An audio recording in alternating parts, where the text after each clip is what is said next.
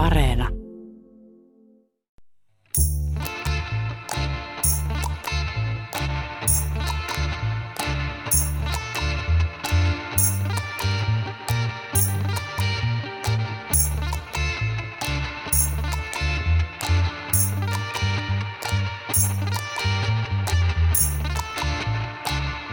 Entä jos perustaisimme yhteiskunnan tai uuden maailman toivolle, luottamukselle, optimismille?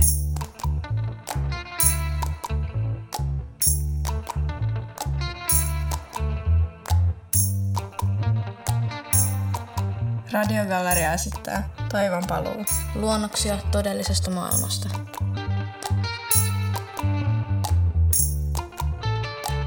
Osa 1. Teknologia.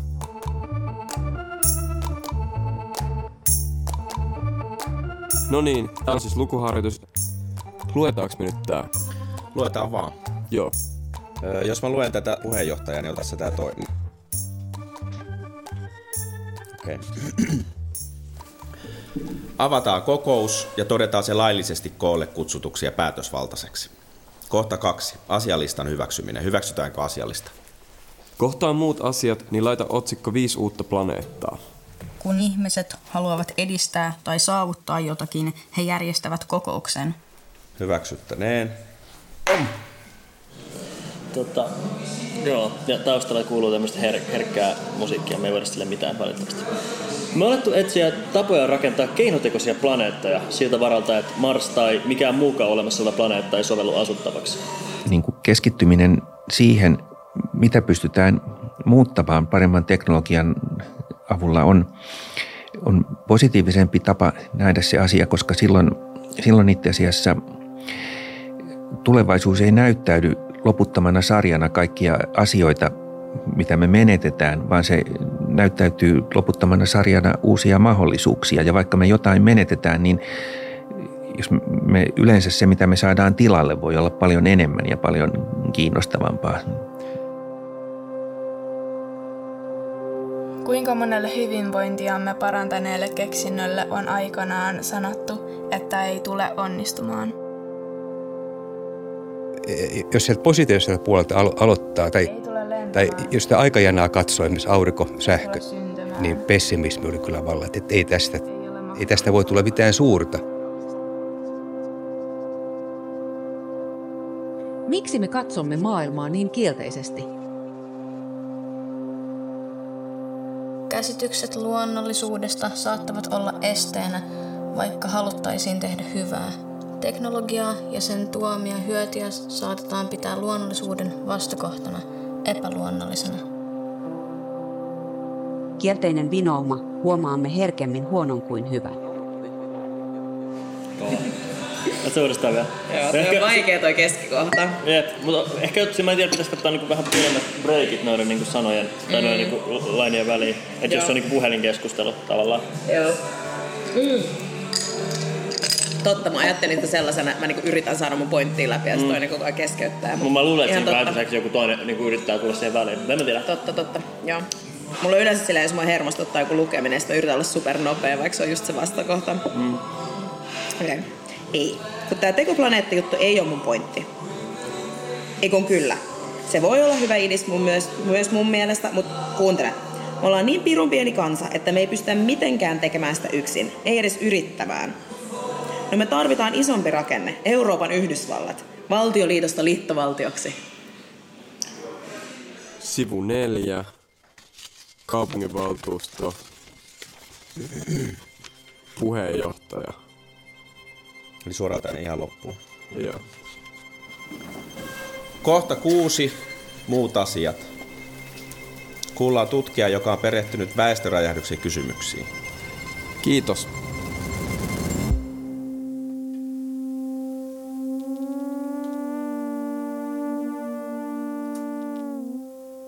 mä voin myöskin itse niin kuin tavallaan alkaa visioimaan sellaista maailmaa, ehkä mikä on se kaikkein innostavin osa, joka onkin ihan uudenlainen niin kuin tulevaisuusvisio, jossa ihmiset itse asiassa tekee duunia, voi paremmin ja ää, ikään kuin niillä yleinen niin kuin tavallaan vauraus kasvaa. No mihin se tarkalleen ottaen perustuu?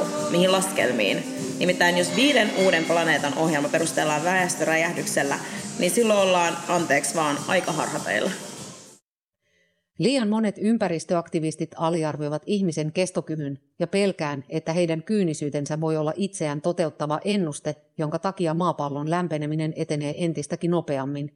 Myös ilmastoliike tarvitsee uudenlaista realismia.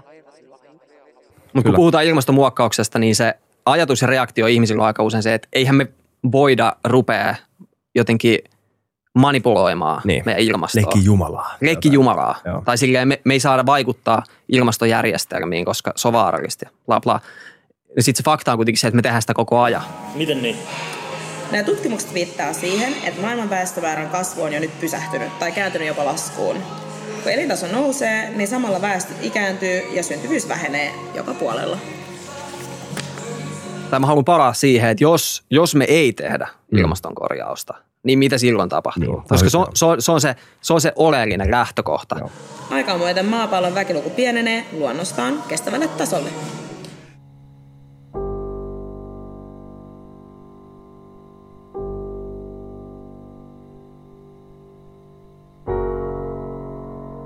Pelko painaa toivon näkymättömiin ja pelko kahlitsee ihmisiä usein, koska pelko on ollut ihmiselle hengissä selviytymisen ehto aikojen alusta. Sunnuntai-iltapäivä, Aurora, tämän isä ja isoäiti ovat kokoontuneet syömään päivällistä etäyhteyden avulla. Isä, sulla on mikki kiinni. No nyt. Moi mummi, mitä kuuluu? Liikkuminen on huonoa, mutta pää, pää pelaa. Tilanne lienee se, että monet meistä ovat melko tavalla eksyksissä. Ne ajatusmallit, joihin me olemme vuosikymmenten saatossa tottuneet, eivät tunnu täysin toimivilta, mutta uusiakaan testattuja ratkaisuja ei ole vielä käytössä. Arvaa mitä. Se mun aloite niistä planeetoista meni läpi. Oikeesti. Onneksi olkoon. Kuka ikinä teistä päättää ruveta uran uurtajaksi, voi varautua siihen, että omat tarkoitusperät asetetaan kyseenalaiseksi. Millaisen viestin se antaa, että me ollaan tuhottu tämä pallo ja sitten me aletaan vaan rakentaa niin kuin business as usual, uusia planeettoja sen tilalle? Ei nämä sulje toisiaan pois. Me varaudutaan uusiin asuinalueisiin samalla, kun tehdään hikipäässä kaikki ne ilmastonkorjaustoimenpiteet, mitä voidaan aina on olemassa toinenkin keino. Jos jokin jo tähän asti kokeiltu ei ole toiminut, se ei tarkoita sitä, että on uudestaan rynnättävä kallotanassa kohti tiiliseinää.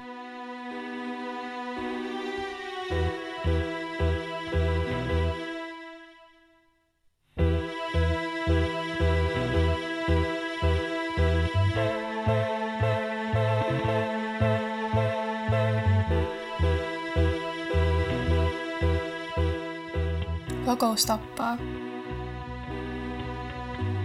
Kun ihmiset kokoontuvat yhteen, lähelle toisiaan, yhteisöksi tai joukoksi, tiivistyy muukin kuin tyhmyys. Taudit tarttuvat, pandemiat ja joukkopsykoosit leviävät.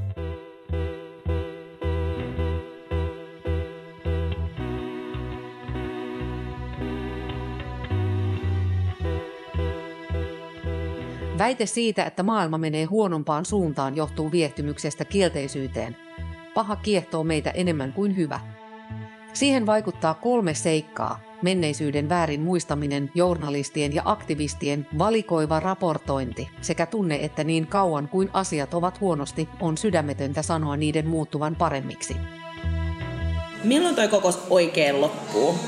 Tästä tässä on istuttu vajaat viisi tuntia. Ja mä en ole mikään alan asiantuntija, mutta... Milloin tehdään päätöksiä? Keskustellaan aiheesta. Eihän me päätöksiä tarvita. Joo, joo. Todellakin. Sehän on hauskinta. Me tarvitaan keskustelua. Häh? Nimenomaan. Jep. No sen takia me kai täällä ollaan. Että keskustellaan.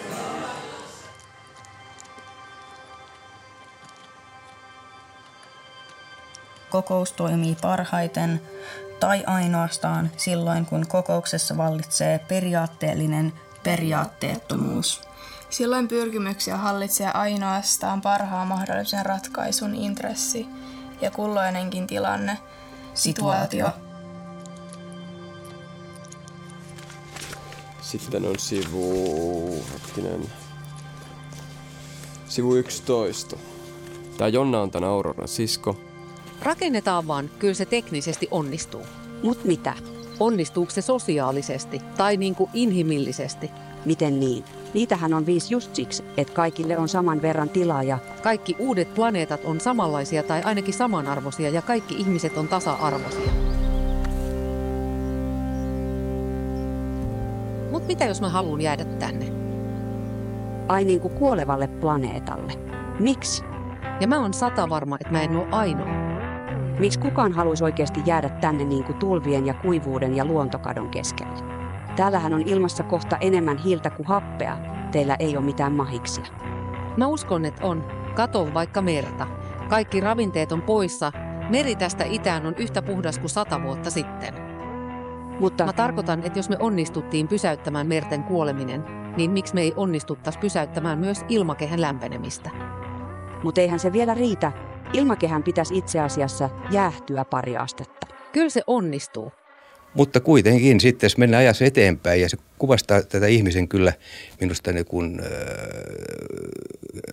luovuutta ja, ja ongelmanratkaisutaitoja. Et, et, kun mennään määrätietoisesti eteenpäin, niin vaikeitakin ongelmia voidaan ratkaista. Toivo on palannut, koska pelastamiseen riittää kolme yksinkertaista keinoa. Populaation pienentäminen, uusien asuinseutujen rakentaminen ja ravinnon kiertokulku. Me voidaan suhtautua ympäristöön ja tulevaisuuteen kahdella tavalla optimistisesti ja pessimistisesti. Ja sellainen ihminen, joka uskoo vapauksiin ja yhteistyöhön, niin se on tietysti perimmiltään optimisti. Sivu 14. Kaupunginvaltuuston kokoushuone. Otto 3. Pidetään 15 minuutin tauko. Tähän asti ihmiskunnan historia on ollut äh, kehityksen historia, paranevien olosuhteiden historia. Okei, okay, mä aloitan? No. Oikeesti mitä roskaa lehdet on täynnä. Miten niin? Tää otsikko julistaa, että maailman loppua ei tulekaan. Miksi sanot, että tää on roskaa? Pelkkää propagandaa. Ja se, joka haluaa, että meidän sivilisaatio tuhoutuu mahdollisimman pian. Tässä viitataan kuitenkin tutkimustuloksia. Me ollaan terveempiä kuin aikaisemmin, me eletään pidempään kuin aikaisemmin. Ja ennen kaikkea ne ihmiset, jotka asuu kaikkein vaikeimmissa olosuhteissa kehittyvässä maailmassa, kolmansissa maissa tai kehitysmaissa, niin kuin ennen sanottiin, heidän elämänsä on parantunut aivan dramaattisesti. Elämme rikkainta, turvallisinta ja terveintä aikaa koskaan. Miksi emme tiedä tätä?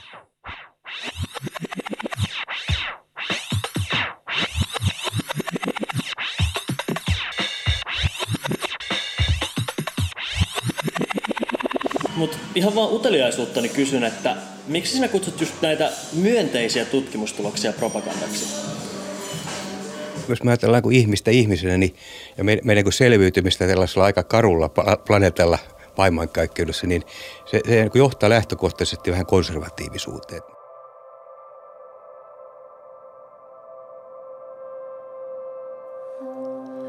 On vaikea nähdä, kumpi sisältää enemmän toivoa. Optimismi vai pessimismi?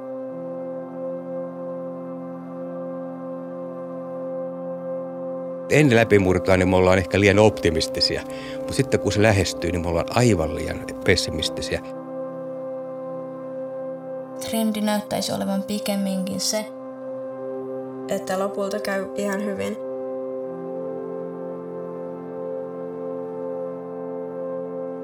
Miltä tällainen tieto veisi pohjan? Kenen etua katastrofiuutiset ja skenaariot palvelevat? Luonto ei tiedä olevansa luonto. Luonto on ihmisen keksintö niin kuin kulttuuri, taide tai demokratia. Myös teknologia on ihmisen keksintö ja teknologialla voidaan korvata kulttuuri ja taide, jos on tarpeen.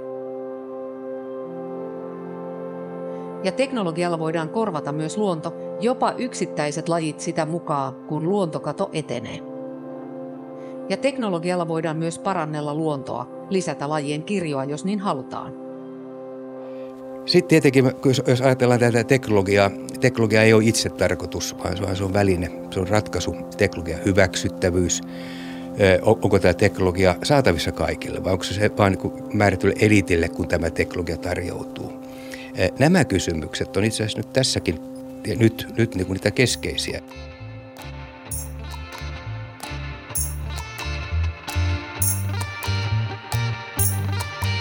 Seuraavassa jaksossa demokratia. Miten demokratia voidaan pelastaa poliittiselta ohjailulta? Miten vaalit voidaan korvata? Ja se vaan sanoi, että it's too late to be a pessimist.